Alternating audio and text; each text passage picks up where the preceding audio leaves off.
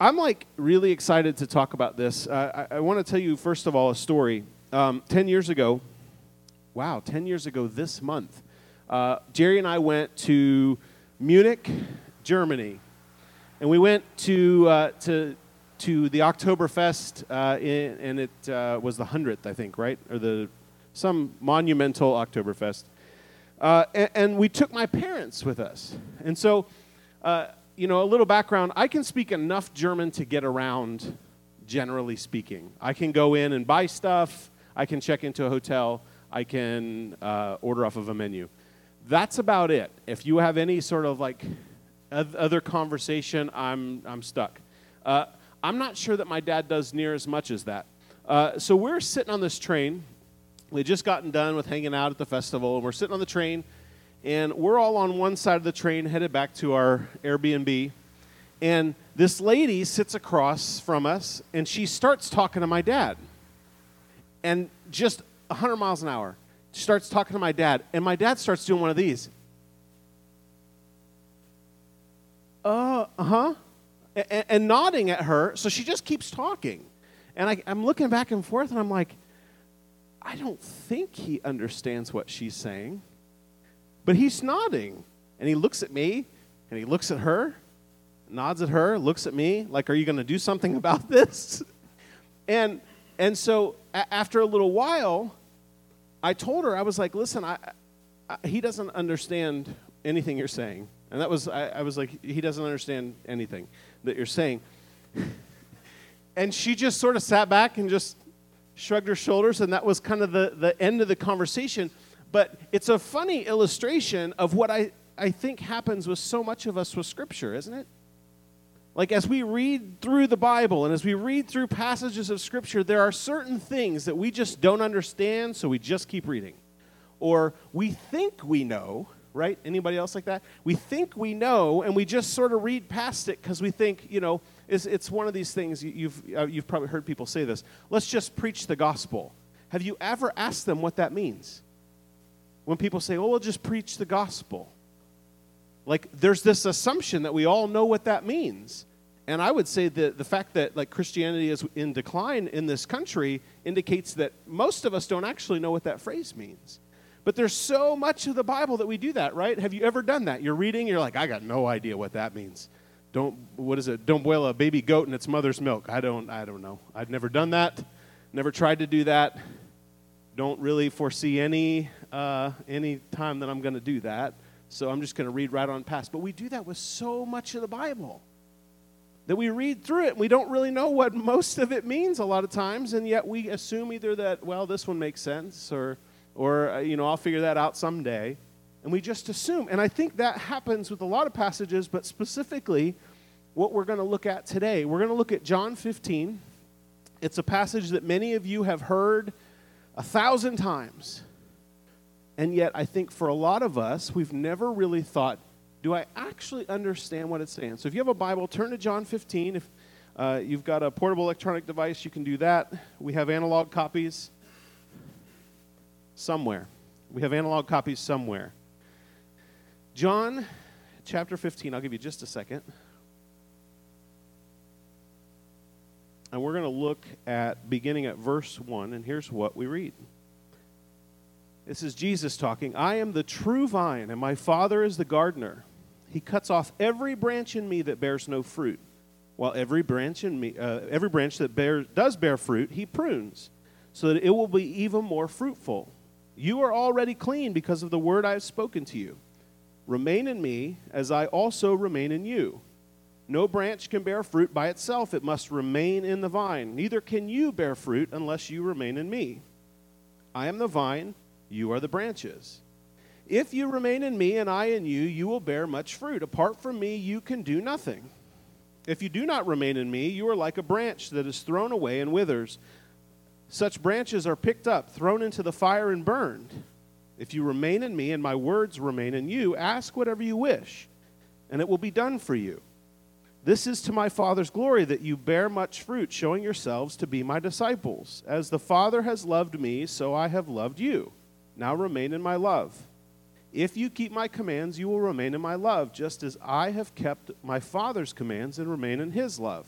I have told you this so that my joy may be in you and that your joy may be complete. My command is this love each other as I have loved you. Greater love has no one than this to lay down one, one's life for one's friends. You are my friends if you do what I command. I no longer call you servants because a servant does not know his master's business. Instead, I have called you friends, for everything that I learned from my Father I have made known to you. You did not choose me, but I chose you and appointed you so that you might go and bear fruit, fruit that will last, and so that whatever you ask in my name, the Father will give you. This is my command love each other. I think, uh, you know, it seems clear, right? It, does it seem clear as to what Jesus is saying? This is like right before Jesus is getting ready to go to the cross and he's talking to his disciples, and it seems clear. He says, Remain in me, bear fruit. Remain in me, bear fruit. Remain in me, bear fruit. Remain in my love, bear fruit. And it seems clear as to what he's talking about. But what does it mean to remain in Christ? What does it mean to bear fruit? What is he even talking about when it comes to bearing fruit? And there's all kinds of ideas, right? You've probably heard this passage preached a hundred times and lots of different ideas. You know, bear fruit so you'll be more happy more joyful. Bear fruit, which means we got to pray for healing and see it happen. We got to bear some fruit. You know, we got to bear fruit by prophesying and seeing the word come to pass. We got to bear some fruit. You know, we need to bear fruit and be more joyful and more peaceful and more loving. Life needs to go better. We're bearing much fruit. And that's sort of the way that I've heard this passage preached a lot of times. But what does it mean? Seems like the disciples get it. Like in the three chapters 14, 15, 16. In the three chapters, everything Jesus says, they're sort of like, hold on. What do you mean? And then he explains it a little bit further. And it's like, well, we don't understand. We don't quite get it. If you'll just explain it a little bit better, if you'll just explain it. But he says this, and they're just like, got it, bear fruit, understand. No question. Just get it. Totally get it. But what does Jesus mean? Does he mean that we just keep getting together? Does it mean to remain in Christ? Does it mean that you just keep coming into church and you just keep giving and you just keep praying and you keep reading your Bible? Is that what he means? Certainly, we've probably heard it preached this way, but here's the thing here's the key that makes this whole thing make sense, and most of us read right past. Verse 1, he says, I am the true vine and my father is the gardener. Is this just sort of like he's like a, hey man, I'm a gardener. You see all these vines over here. Let me just make an illustration. I'm the true vine. Is that what he's saying? It may be that Jesus is saying, well, you all get it. There's vines everywhere. You understand what a vine is and branches, and that makes some sense. You get that. But I think if you don't understand the history of the Old Testament, you miss the punch of what Jesus is saying here all through Israel's history, God refers to Israel as his vine or his vineyard, that he planted a vine, he planted a vineyard. So Psalm 80 says this You transplanted a vine from Egypt. You drove out the nations and planted it. You cleared the ground for it, and it took root and filled the land. Israel is a vine. Or Isaiah 5, it says, I will sing for the one I love a song about his vineyard.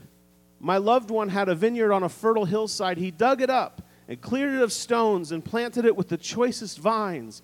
Israel is my vineyard planted with the choicest of vines. Over and over. And if you read Isaiah 5 further, God says, but it didn't bear any fruit and it only bore bad fruit. God's purpose for choosing Israel and making a covenant with Israel was that the world would come to know the living God through these people that are not a people and they're an insignificant group of people that God reveals himself to these people and says, You will live out of this covenant and you will demonstrate to the world what kind of a God I am. And you will offer to the world my salvation. That was the purpose of Israel. The whole purpose of Israel. And yet, all through the Old Testament, they failed. Over and over and over, they failed. They couldn't live up to it. They were unkind to the poor and they didn't care about the marginalized. They didn't care about the, the alien and the widow. they broke the covenant over and over and over. And even when it seemed like, you know, this should, some of these things should be easy, it was like Israel didn't even want to do the right thing. And so, into this, Jesus says, I am the true vine. He says, What Israel was made to do, what Israel was created to do, was to demonstrate to the world what I'm like and to offer the salvation of Yahweh to the world. They failed, they're out. I am the true vine, and you are the branches. Jesus is saying, I now am going to do what Israel could not do. I am going to demonstrate to the world. And you are the branches. It's through you that my ministry will continue, that this will continue.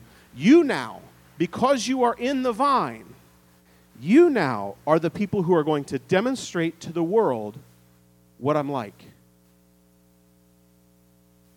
That's the point. That the whole point of this, the rest of this passage is that the world would come to know the living God and be in a saving relationship with the living God.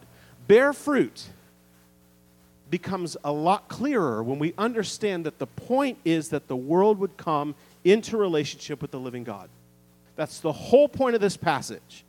So, what does he mean when he says bear fruit? Certainly, he gives a pretty dire warning, doesn't he?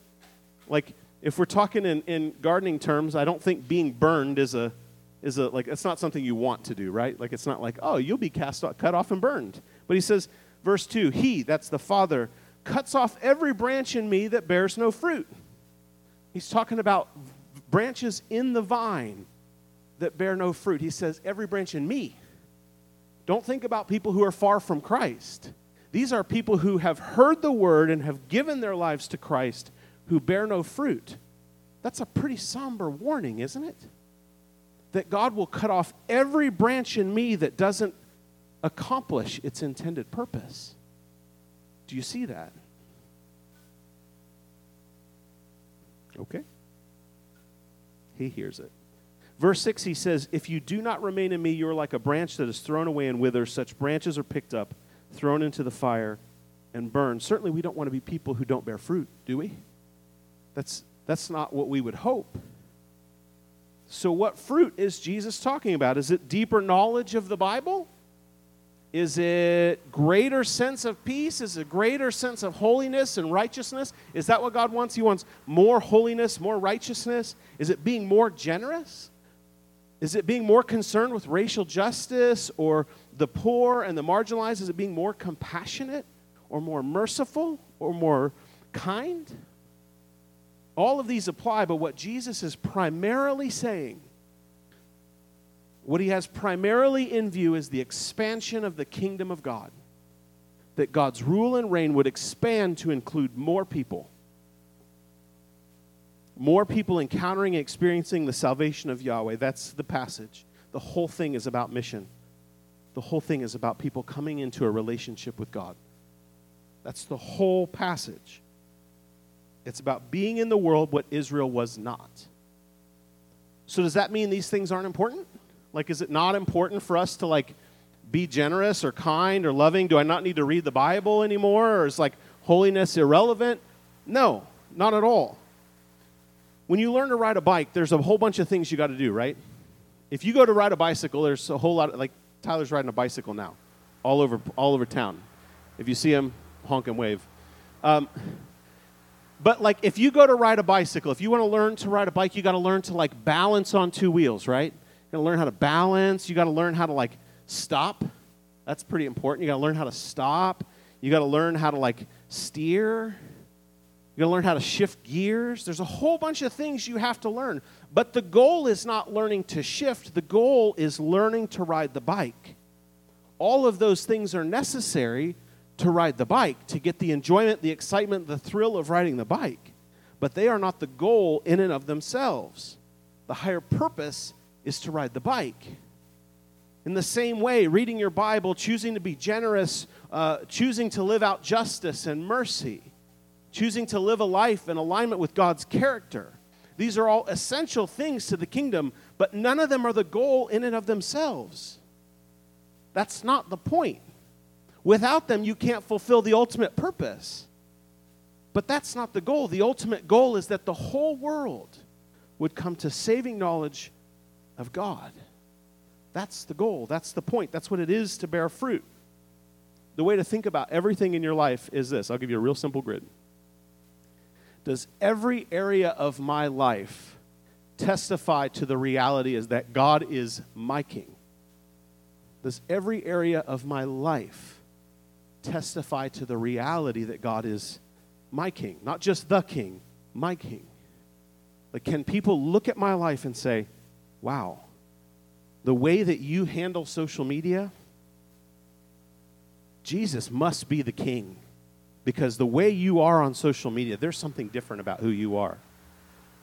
Does the amount of time that you spend attached to your device testify to the reality that God is your king? Does the amount of time that you that, that you you spend on it testify to that, or does it testify to the fact that we serve our devices? That they're not a tool for us to use anymore. These are the things that we serve. They become a God that we serve. Does the, the way that I relate to other people testify to the reality that I understand that God has created people in His image? Or do I assign different values to people based on factors I've created? Well, they work really hard and they do a lot of things. You know, they, they own their own home or they whatever. Do I assign different values for people or do I understand that God is the king and all people are created in the image of God? Does the way I conduct myself in secret testify to, to the reality that God is king? Does it, when nobody is looking, or do I, am I foolish enough to believe that what I do in secret doesn't also tarnish the way that I live in public?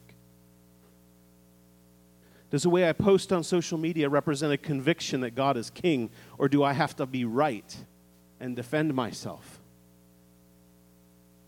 It's a good question to ask ourselves, right? Does the way I conduct myself with respect to politics reflect the reality that God is my king? Or do I actually believe that Joe Biden or Donald Trump can save this nation? Do I actually believe that nonsense? Or do I live out of the reality that God is my king and it's up to him to save the people? Look at our lives. Does every area of my life testify to the reality that God is my king? And our tendency, when we hear this, some of you heard some of these things and you're going, yeah, but Derek, you just don't understand. Let me just let me just explain and you'll get it. Let me justify myself a little bit. You know, you know, I, I have to be on my phone for work, and so I'm on it a lot, but it's because I have to be on it for work. Or, you know, you don't know that that person, they're an illegal, illegal immigrant. If they would follow the law, you know, if, if people wouldn't get shot if they would just follow the law. You know, all lives matter. Don't you understand? It's not okay. We justify ourselves, don't we? You know, what I do in the privacy of my home, it doesn't really impact anybody. And as long as it doesn't bother anybody else, it's probably okay.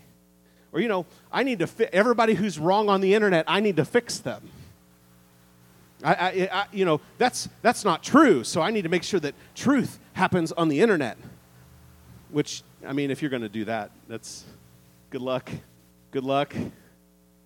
I saw this picture, this meme. It's like the, there's, a, there's a guy hacking away at a computer and then the little bubble is probably from his wife. And she says, Come to bed.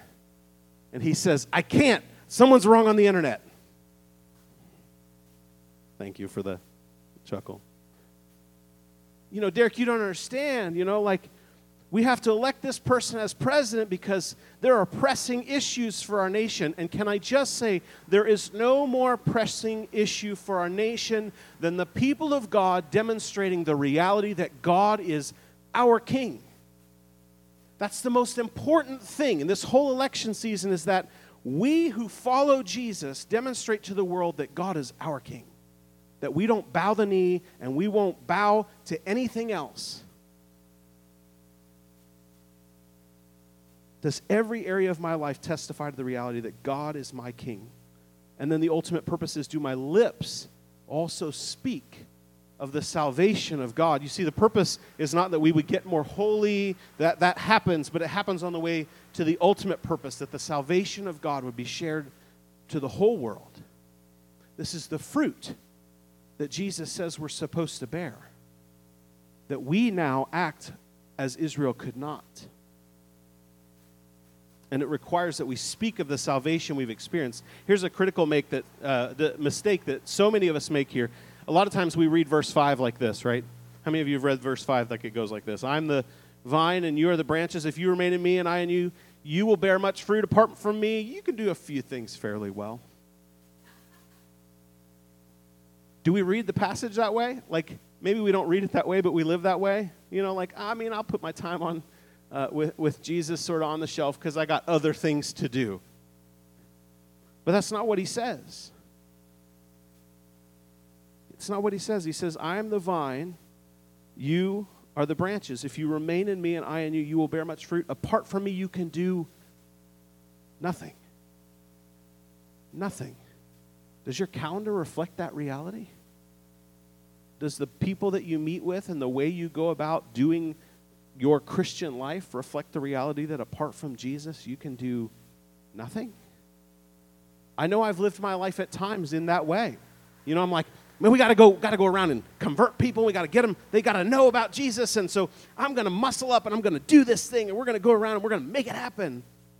And I think Jesus just sort of like laughs at me, like, come on, man. You really think you really think that you have it, that you can do it, that you can sort of forego 30 or 40 minutes with me in the morning, and somehow you can bring about my kingdom. I think he laughs at us. Remain in me, and you bear much fruit. Don't remain, you can't bear any fruit. So it's critical to remain in Christ. And the word here for remain is like the, it, other, otherwise, it gets translated. Some of your translations might say abide, abide in me, and you will bear much fruit. Or dwell, dwell in me, and you bear much fruit. Or stay. How does that work? How do I remain in Christ? Jesus says there's two things that are necessary which continually feed each other. Number one is obey, number two is pray. Obey and pray. Verse 10 says this If you keep my commands, you will remain in my love, just as I have kept my Father's commands and remain in his love. And then verse 14 says, You are my friends if you do what I command. What Jesus is saying is that to remain means that you do what Jesus says. We don't tend to like the word obey, do we? Like it's not one of our favorite th- I mean, it is whenever we're talking to our kids. If you have kids, you're like, Why don't you obey me? And then Jesus goes, Yeah,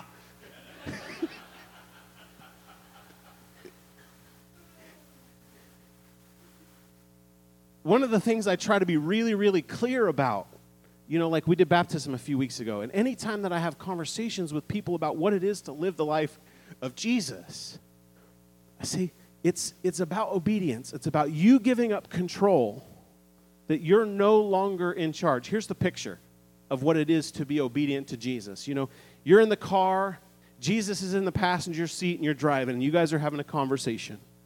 And at some point, Jesus goes, You know, you're going to have to let me drive that, right? So you pull over, you put it in park, you get out, you walk around the car, and you trade seats. And now Jesus drives the car, and he pulls off and he starts going where he wants to go. He's in charge. You can say, Hey, Jesus, if you go left over here, there's a really cool, you can see the, you know, like the biggest crayon in the world. Jesus is like, We're not going there. You know, Jesus, if we go over here, you can see the big Georgia peach. And Jesus is like, all right, let's go, let's go see the Georgia peach. Like you can ask God for things, right? As you pray, you can say, hey, Jesus, you know what I really would love to see? I would really love to see this particular thing happen. And Jesus goes, yeah, okay, let's do that. But sometimes you go, Jesus, I really want this to happen. You know, I really want to I really want to have a building or I really want to have a how many different prayers have we prayed in the history of this church that Jesus is like, yeah, we're just not doing that.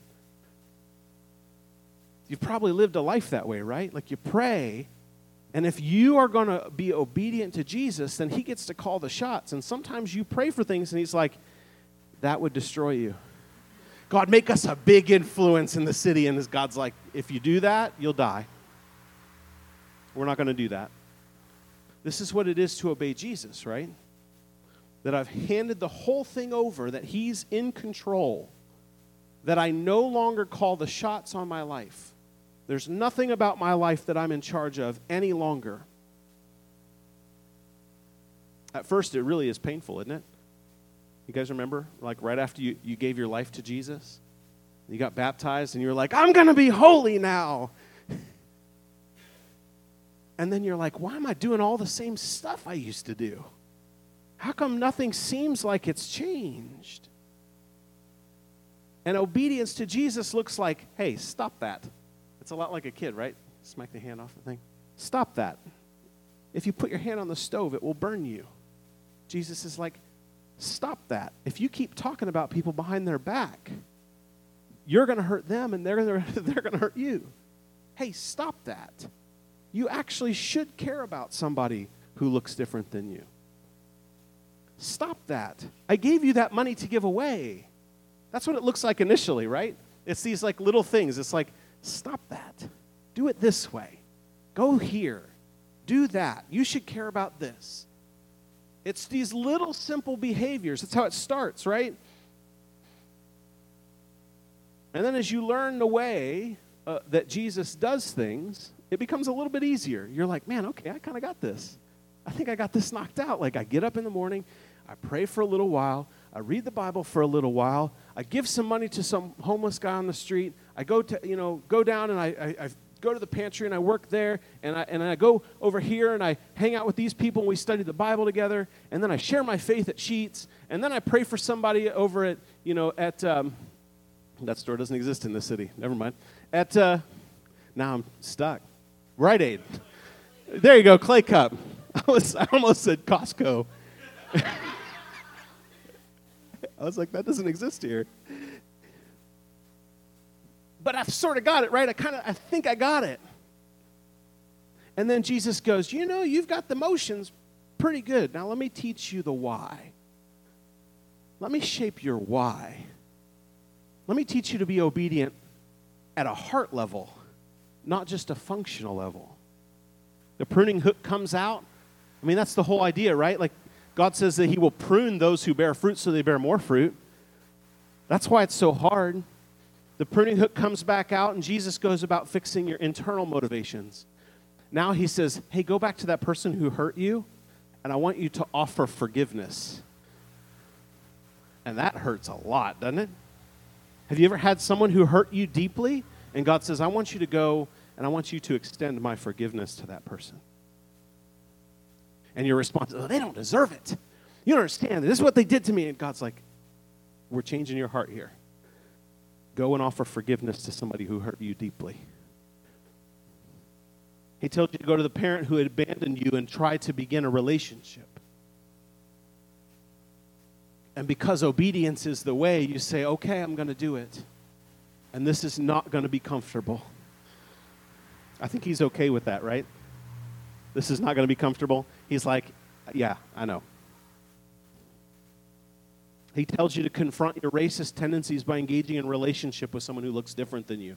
Have you ever found yourself having a conversation with someone who looks different with you and having this question pop up? What can't I say now?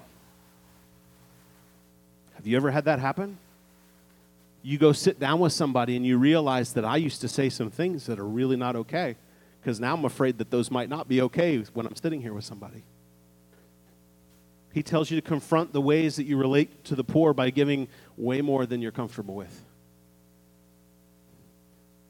And as you obey, you remain in Christ and you're shaped to bear fruit. Jesus says, If you obey, you will remain. And then in verse 7, he says, If you remain in me and my words remain in you, ask whatever you wish, and it will be done for you. Anybody see that like a genie in the bottle? Ask whatever you wish. It seems like a really big promise. Maybe we would think we're re- misreading the passage, but then Jesus doesn't actually mean it, right? And then jump down to verse 16. He says, You didn't choose me, but I chose you and appointed you so that you might go and bear fruit, fruit that will last. And what does he say? And so that whatever you ask in my name, the Father will give you. Anything? Whatever I ask? There it is again. Whatever you ask. In fact, in chapters 14 to 16, he says it five times. If you remain in me, whatever you ask, my Father will give you. What does he mean? Can I really ask for a new car? I mean, that sounds like the prosperity gospel a little bit. Can I really ask for a bigger house? What does it mean? Let me just say no before I get too far, before people are like, I'm writing this guy an email. Jesus is saying that if you dwell in me, if you are obedient to what I tell you to do, you are going to find yourselves missionally in places where you need things that you can't do. It is a miracle when anyone comes to know Jesus. And whatever it is, however big we think we are in the miracle game, miracles aren't our things to do. God does miracles through us. So you find yourselves in places where God has called you to be in a mission to see someone, their heart level changed, that they would surrender to Jesus. And you will find yourselves going, I so badly want that person to know Jesus, and I can't do it. And he says, Whatever you ask in my name, if you remain in me, my Father will do it. The only way the neighbors that you have, the only way the coworkers that you have come to know Jesus is because you lean so heavily into prayer with your Father that their hearts would be changed. You find yourself in a missional space where someone needs healing and you know you can't do it, and you know the doctor can't do it, and you pray because you're in this space where you've been obedient and your Father does it. You pray. That's how it works. You obey and you pray. It's not like, you know, there's not a Jesus, Jesus is not saying, all right, my Father's a genie in the bottle. That's not what he's saying at all. He's saying, if you remain in me, you will be in places where my Father is going to have to act on your behalf, and he will do it.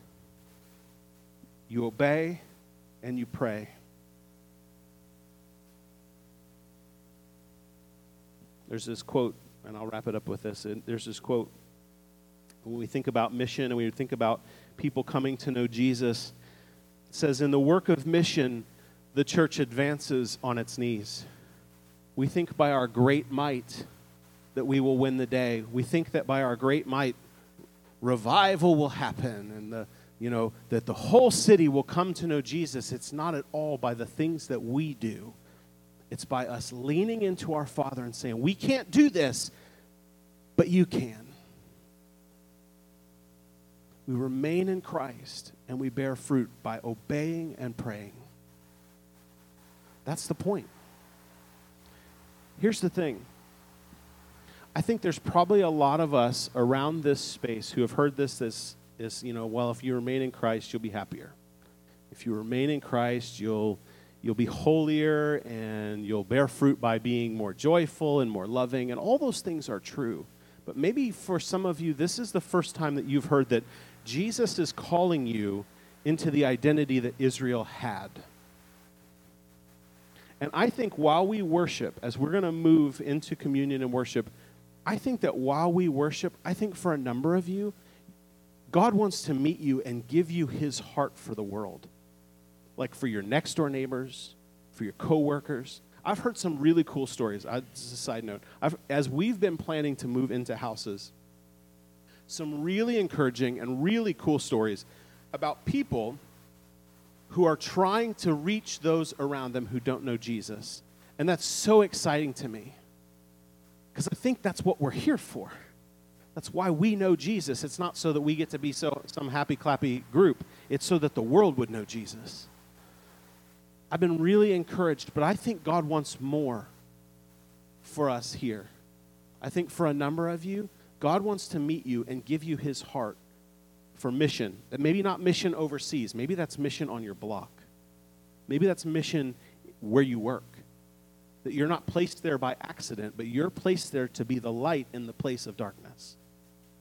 And so, as we move into worship, I would love it if some of you would, would be willing to stand up and pray over here. If you want to get prayer while worship is happening, so there'll be a couple people on either side. And I think God wants to meet you in that, and He would love to impart to you His heart for the world, His heart for your next door neighbor.